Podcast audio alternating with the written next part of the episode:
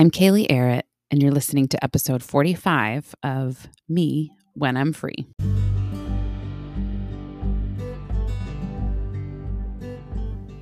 This is the podcast that ponders the question Who is this me when I'm free? And why does it even matter? And what would it be like to live into our unique design on behalf of the world? Let's explore these questions together each week through a simple story, a few moments of reflection, and space to pray. Join me, friend.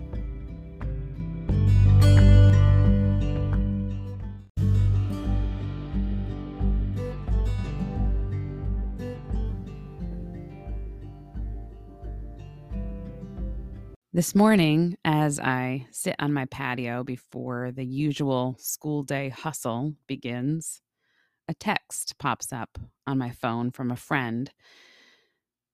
She's sent me a couple pictures of pages from the book Deeper by Dane Ortlund, saying they made her think of me. I click on the images and zoom in to read the words.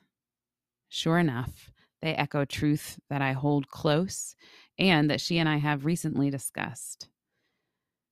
Your salvation in the gospel is far deeper, far more wondrous than walking down an aisle or praying a prayer or raising a hand or going forward at an evangelistic rally. Your salvation is to be united to the living Christ himself. Ortlund goes on to write The glory of Christian redemption is that it is in union with Jesus that we are given back our true selves. We finally begin becoming who we were truly created to be. In other words, it is only in union with Christ that you can grow into who God made you to be. I love these words. I also love that my friend felt prompted to send them to me, that she knew that they would be meaningful to me. Later on that morning, my boys and I read from an online devotional. One of the highlighted verses is 1 Corinthians 6 17. But whoever is united with the Lord is one with him in spirit. We, who are Christ followers, are one spirit with him. He is glued to us and we to him. It is this union with Christ that invites us to become who He created us to be. Later this morning, I find myself scrolling through my phone. I search for that site someone in my Facebook community recommended. Soon I'm looking through all of her posts. She is inspirational, and her posts are a delight. And I suddenly hear that familiar whisper Look at her. How organized she is. How much fun she appears to have. Why can't you be more like that? You are not as organized or as fun as she is. You are not enough. It's such a familiar tug that at first I don't even recognize it. I just allow myself to sit in the insecurity of the moment somehow thinking that these judgmental thoughts are helpful. Why can't you be more like her? But then I recognize what's happening. I'm comparing myself to a woman who gave me a brief, filtered, staged glimpse into her life. I am allowing the internet to show me who I am not. And the result is a sense of shame about who I am. Why do I? Why do we do this? Friend, we need a better mirror.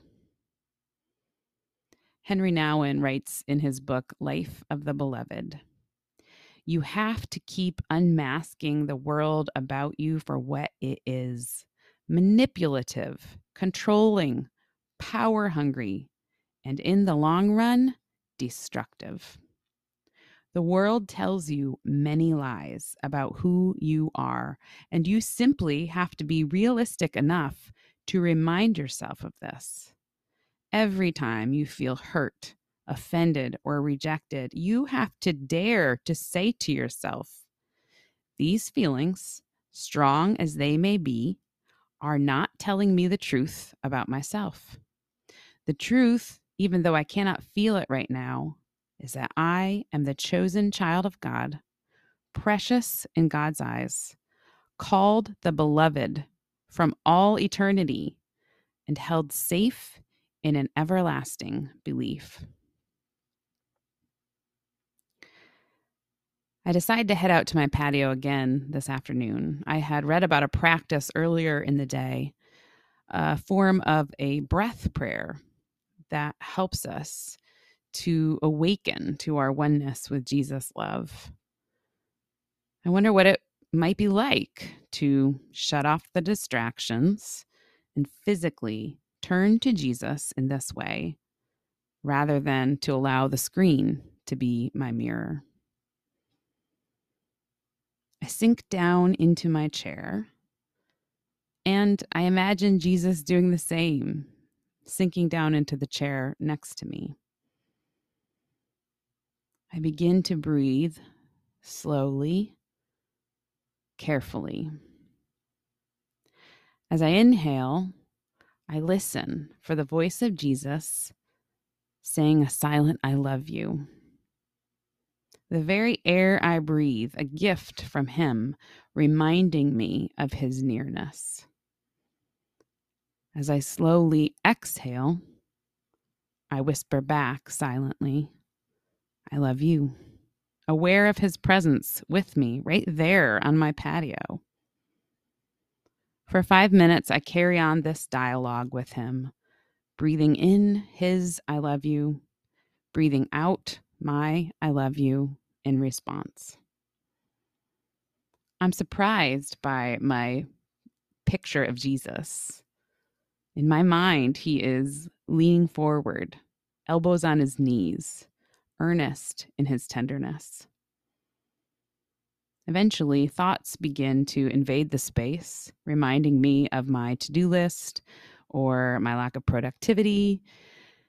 And I gently push them away and keep breathing, keep whispering, I love you.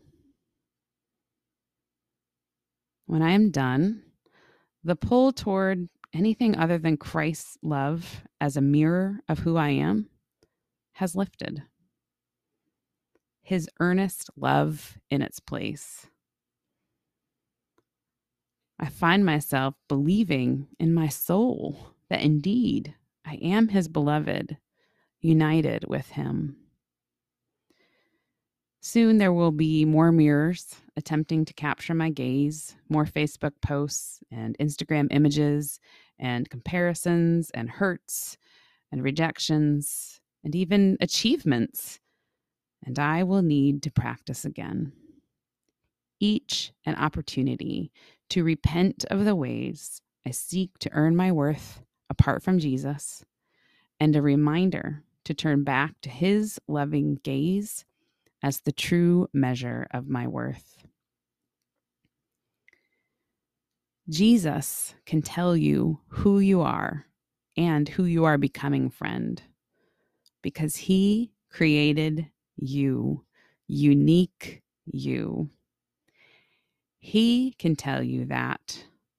The truth, even though you cannot feel it right now, is that you are the chosen child of God, precious in God's eyes, called the beloved from all eternity, and held safe in an everlasting belief. The more we become like Jesus, the more we will see ourselves and others through his eyes. Fully chosen, fully precious, fully loved. And so today, friend, I leave you with these words and some space to reflect. If it's helpful, I invite you to grab a journal to jot these thoughts down and ponder them throughout the week.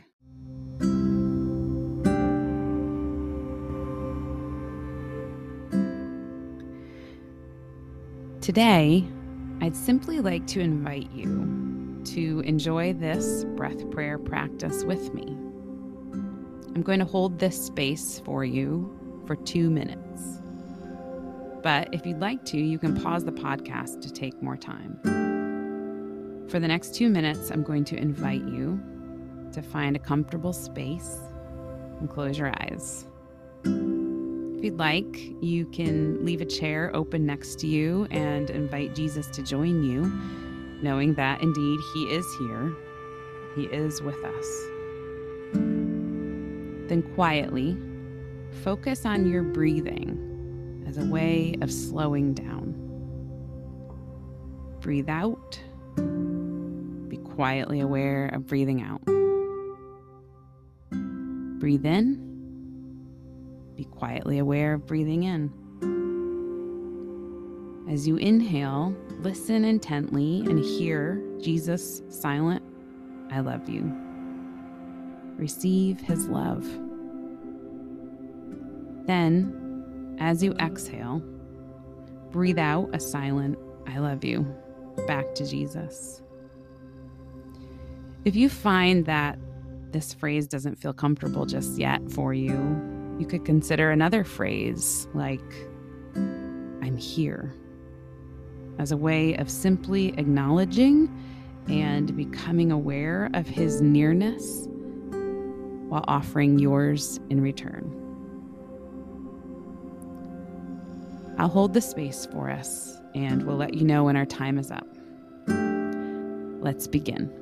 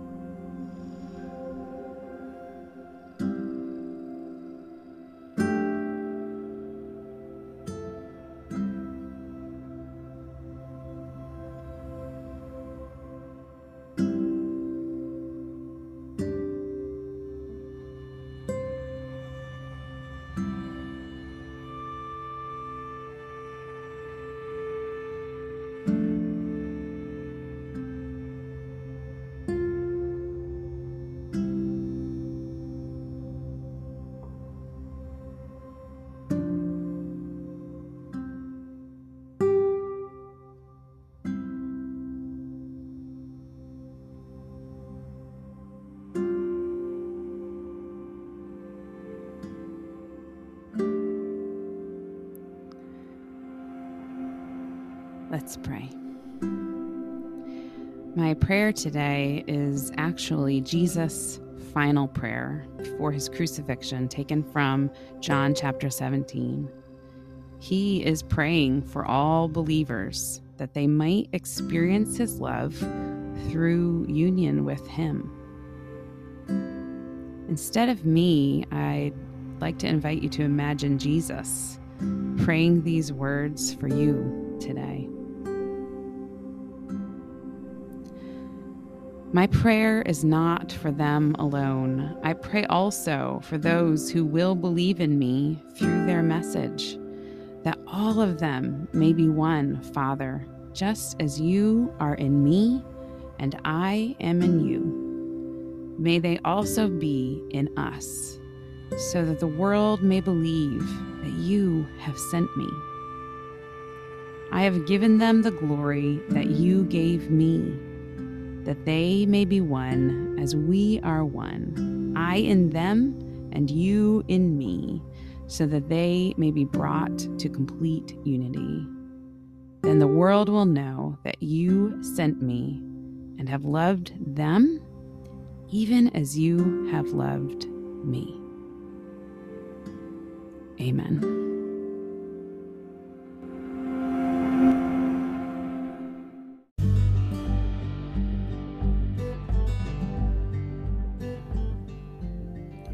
Thanks for listening to this episode of Me When I'm Free. I hope you'll continue to join me on this journey toward wholeness and calling.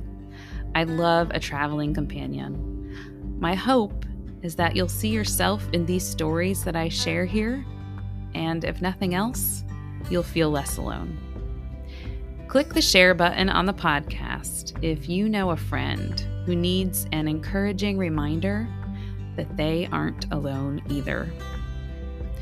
Thanks for listening, friend. Let's meet back here next week.